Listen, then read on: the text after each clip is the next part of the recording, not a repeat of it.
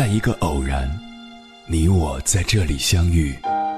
你有你的经历，我有我的故事。因为彼此的寻觅，我们走到一起。千山万水只为你，捎来谁的秘密？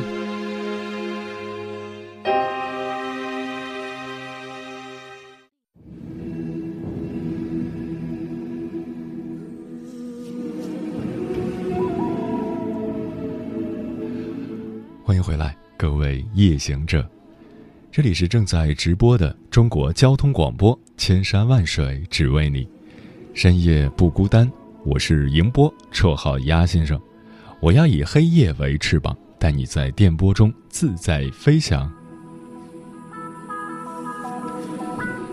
在这个世界上，有这样一种人，他们行走江湖，不是为了行侠仗义。他们通过贬低别人来抬高自己，实现阶段性的胜利。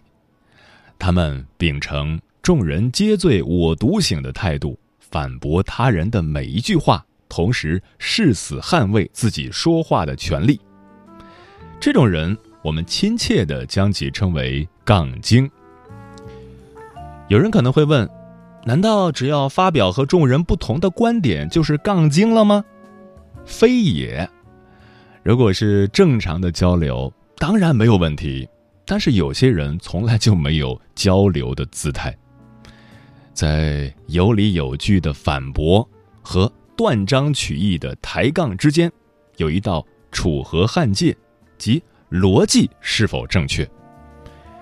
虽然说逻辑正确的人不一定很招人喜欢，但至少人家是在讲道理。而逻辑不正确的诡辩鬼才，根本不讲道理，只是一味的抬杠。接下来，千山万水只为你，跟朋友们分享的文章选自《简单心理》，名字叫《杠精》，没有人可以逼我讲逻辑。作者：石宇宙。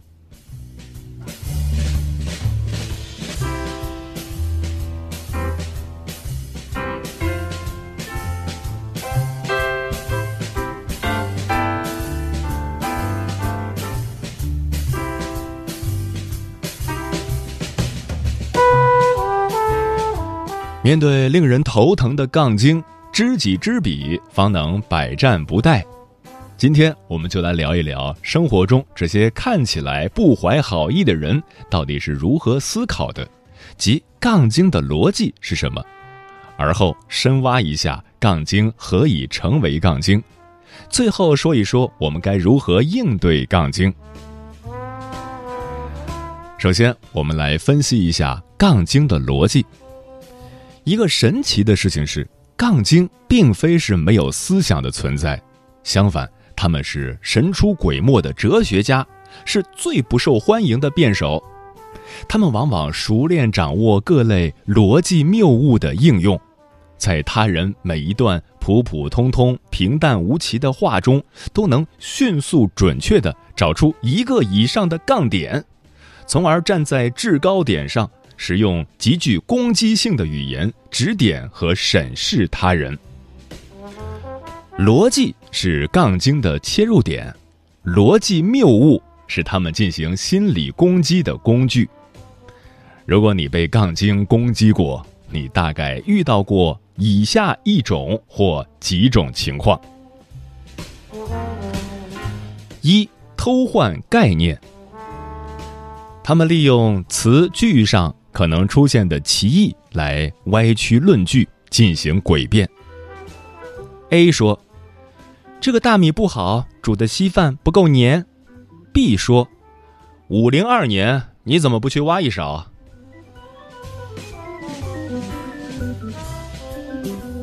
二鸿飞鱼谬误，即转移话题，提出不相干的话题来转移原本的讨论焦点。A 说：“昨天领养了一只流浪狗。”B 说：“这么热心肠，怎么没见你去福利院照顾老人啊？”三稻草人谬误，故意曲解对方的原意，使其容易受到攻击。A 说：“谈了恋爱的人应该与其他异性保持一定的距离。B 说：“那还不许我跟别人讲话啦。”四，人身攻击。他们避开事件本身的因果联系不谈，为回避自己的逻辑弱点，选择通过批评或诋毁对方的人格和品质来反驳某项论证。班上那么多人，他们不欺负别人，就只欺负你，肯定是因为你做了什么坏事。五，滑坡谬误，使用一连串。连续的因果关系，却又夸大每个环节之间因果关系的强度，进而得到不合理的结论。你现在不好好学习，就上不了好高中，上不了好大学，找不到工作，你就只能扫大街。你难道想一辈子扫大街吗？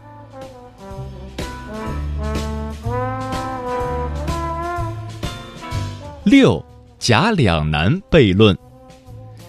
在具有多重可能造成的原因时，他们的论证却仅预设两种情况，形成一个假的两难悖论。不公开发表声明，肯定是心虚了吧？不为你买包的男人一定不爱你。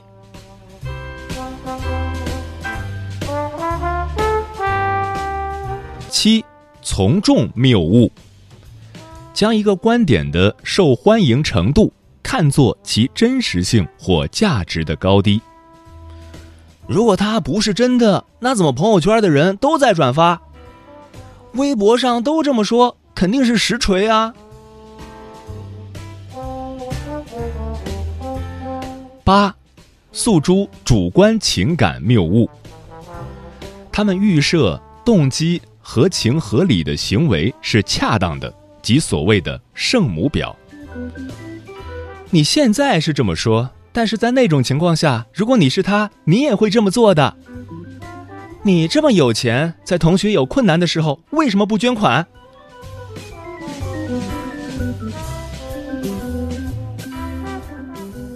九，轻率概括，仅通过观察一个或一小部分群体，就对一整个群体做出概括。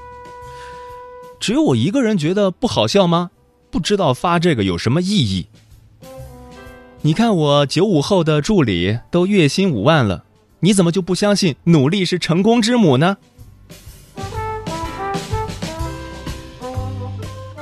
十错误的类比，预设在某些部分相似的事物，在另一些方面也会相似。大家都是一个老师教出来的，怎么人家能考满分，就你不行？以上逻辑谬误其实有很多种，上述十点只是挑出的比较经典的几例。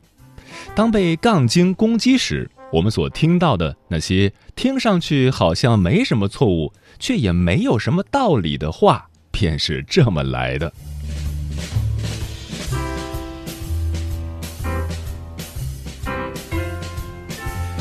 那么说到这儿，也许又有朋友想问了。难道平常说话也要一直斟酌逻辑吗？不讲逻辑就被称为杠精，那每天与人交流也太困难了吧？Of course not，当然不。俗话说得好，小杠怡情，大杠伤身。在生活中，偶尔和朋友、爱人杠一杠，还是很有情趣，而且无伤大雅的。可是，当一个人习惯性的不按逻辑出牌时，他就很有可能会成为杠精了。杠精有很多种，按照杠功能力深浅，我们姑且将它们分为初级杠精和资深杠精。初级杠精在生活中较为常见，主要特点是不会好好说话。临床表现为情不自禁的以挑刺儿、回怼对方为己任，并自恃机智和幽默，如：“你今天发的自拍挺好看的，你意思是我别的自拍不好看呗？”如果不是在十分讨厌说话对象、迫切想要结束对话的情况下，此类杠精开杠的动力来源，主要是缺乏共情能力和同理心。他们往往比较以自我为中心，不考虑他人说话时的心情和可能期待收到的回应，为了一时的自我快感与存在感而选择抬杠。资深杠精的主要特点则是无理由的对一切看不顺眼儿，他们不考虑或者有意识的忽略上下文的联系，断章取义，胡搅蛮缠。这类杠精的诞生原因往往呈现出多元化的特点。第一种，他们可能正在对情绪进行负面转移。一些人在生活或工作中遭受了挫折后，会产生诸如不满、嫉妒等负面情绪，但由于各类规章制度和礼仪道德的约束，而选择采用隐蔽、消极的方式来宣泄情绪，即蓄意攻击其他不相关的人或事。因此，某些在网络上或现实中无端使用语言暴力攻击你的人。可能并不是由于你做错了什么，而仅仅是因为他刚刚和女朋友吵完架，经历了很糟糕的一天，又或是正处在一个较为波折的人生阶段，并且无法正确应对自己的情绪。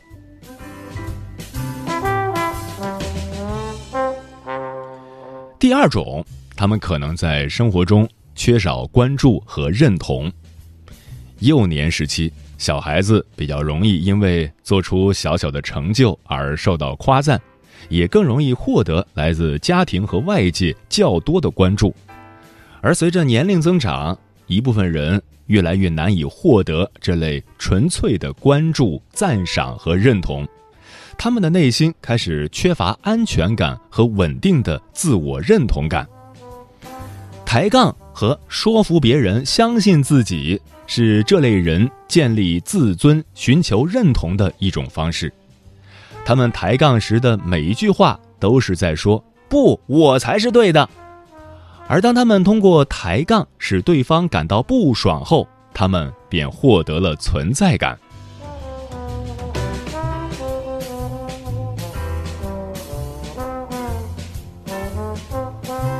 第三种，他们的认知水平和理解能力。与你有益。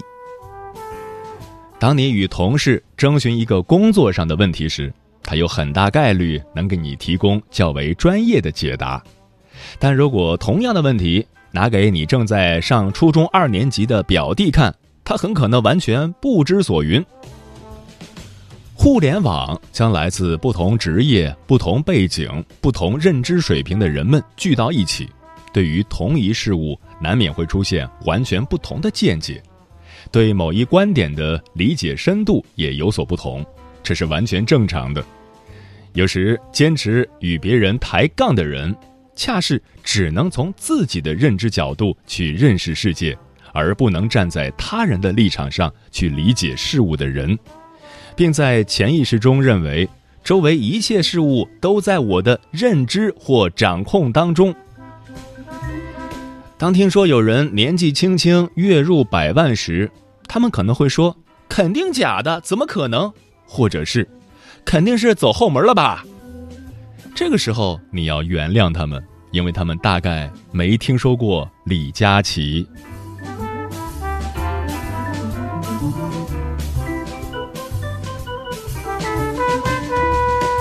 第四种，他们可能具有偏执型人格特质。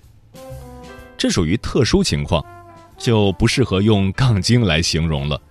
参照《精神疾病诊断与统计手册》中的诊断标准，具有偏执型人格障碍的人，大多数在童年期的成长过程中遭受过严重的创伤，在成年后依然保持着对他人的普遍不信任和无端猜忌。偏执型人格障碍患者。是非常容易陷入阴谋论的人，即使在没有足够证据的情况下，他们也倾向于把他人的动机解释为恶意的，那么，当某条言论被他们看作是恶意的、具有攻击性的时，他们就很有可能会对其做出同样带有攻击性的负面反应。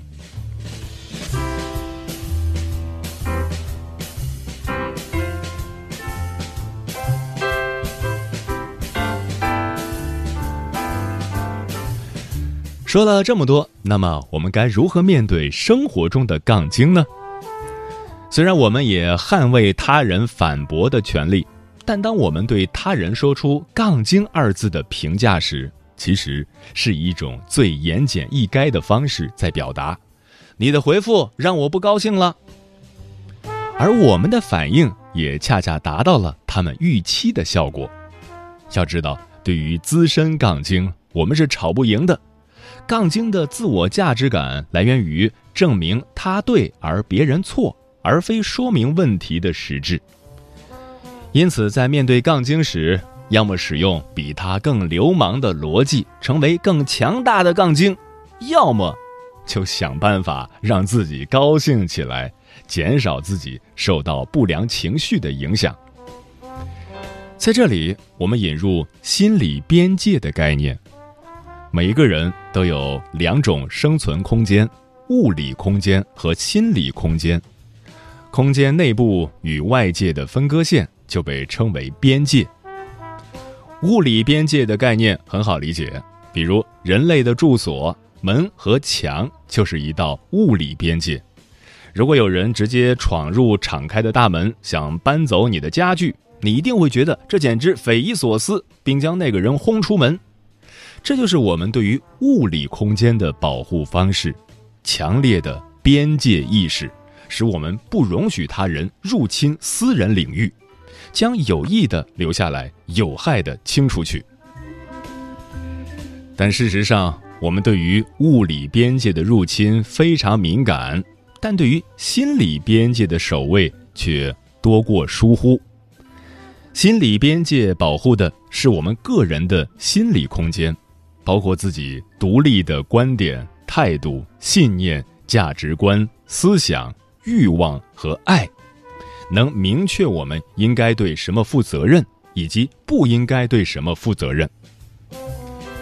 一个薄弱的心理边界，会使我们过多的在他人面前袒露自己的内心世界，过分渴望他人了解自己，特别在意别人的看法。参照别人的评价判断自己，轻易被他人激怒，甚至开始怀疑自己等等。当杠精们试图用诡辩等行为惹恼我们时，实际上就是给了他们一个登堂入室的机会，纵容他们在我们的心理空间内部翻箱倒柜。因此，在应对他人的指责时，我们应首先明确自己的心理边界，清晰地分辨对方的观点是正确还是错误的，明白杠精的认知和评价都与我们自身无关，跟他们纠缠不清只会乱了我们自己的心理空间，痛快一点儿把他们请出心门外就好了。如果一定要回答一句的话，那不如就面带微笑地回他。Interesting，有意思。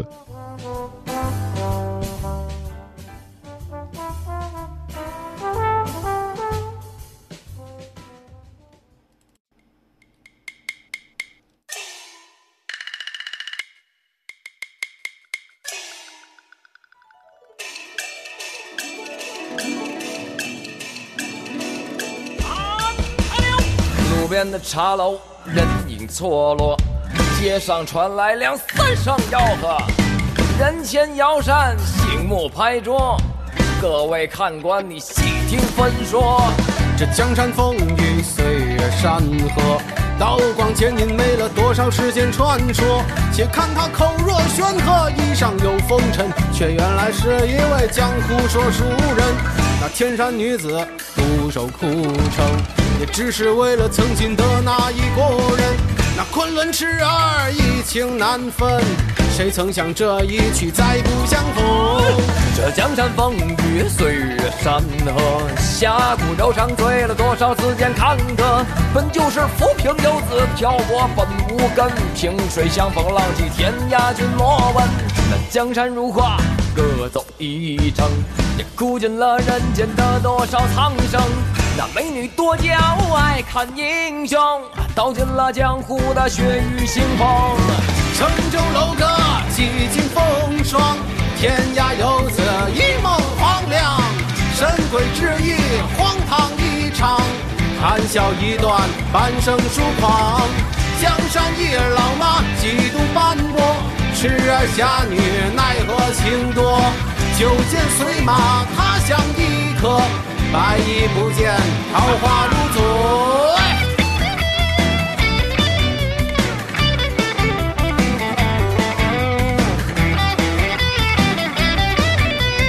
哎呦，嘛时候是进门地呢？弟弟干嘛呀？弟弟哎呀，到底干嘛？弟弟这猴卖吗？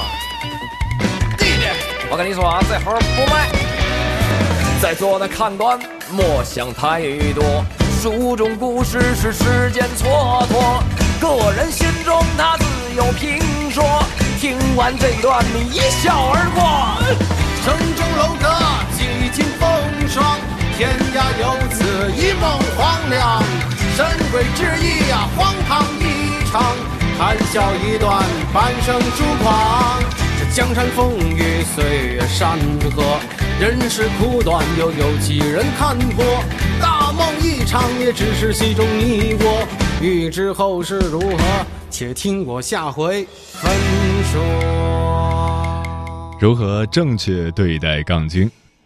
听友江玲说，杠精的人就是处处清高，像我们公司的网管就是这么一个人，平时都出言不逊，你问他好，他说你神经；电脑出了问题找他，他还不耐烦，总有理由说他不晓得。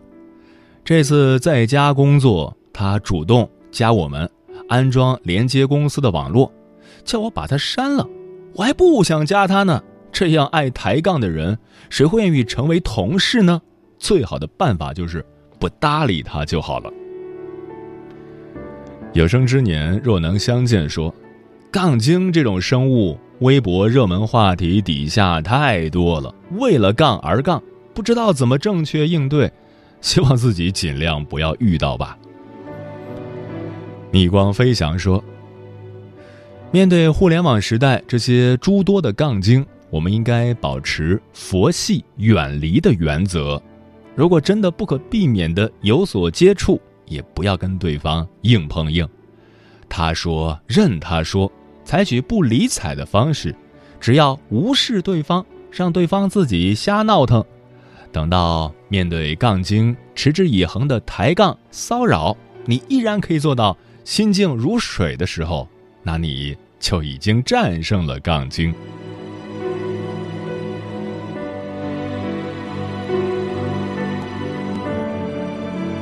嗯如何对待杠精？其实老子在两千年前就给出了答案。《道德经》第二十二章说：“夫为不争，故天下莫能与之争。”这普通的十二个字，就是老子给我们应对杠精的方法。为什么说不争是应对杠精的方法呢？杠精这个词是现代才出现的。但是，杠精这样的人，却不是某个时代、某个国家所特有的，在每个时代、任何地方都有杠精的存在。杠精的特点在《道德经》中也有提到，老子提笔写下了四个字：自见、自是。自见，自我表白、显露自己的意思；自是，自以为是。固执己见的意思，在《道德经》中，老子也对杠精的行为做了批判。他在第二十四章中写道：“自见者不明，自是者不彰。其在道也，曰：于时坠行，物或物之，故有道者不处。大概意思是说，这些自我显露、自以为是的人，从道的角度来看，他们的行为只能说像剩饭和坠流一样，大众也厌恶他。追求上进的人绝不会这样做的。所以说，不争就是应对杠精的方法。只有不争，才能让杠精有力无处使；只有不争，才能让杠精闭嘴，因为你有更重要的事要做，和他们浪费时间没有意义。赢了又怎样？平白影响了心情。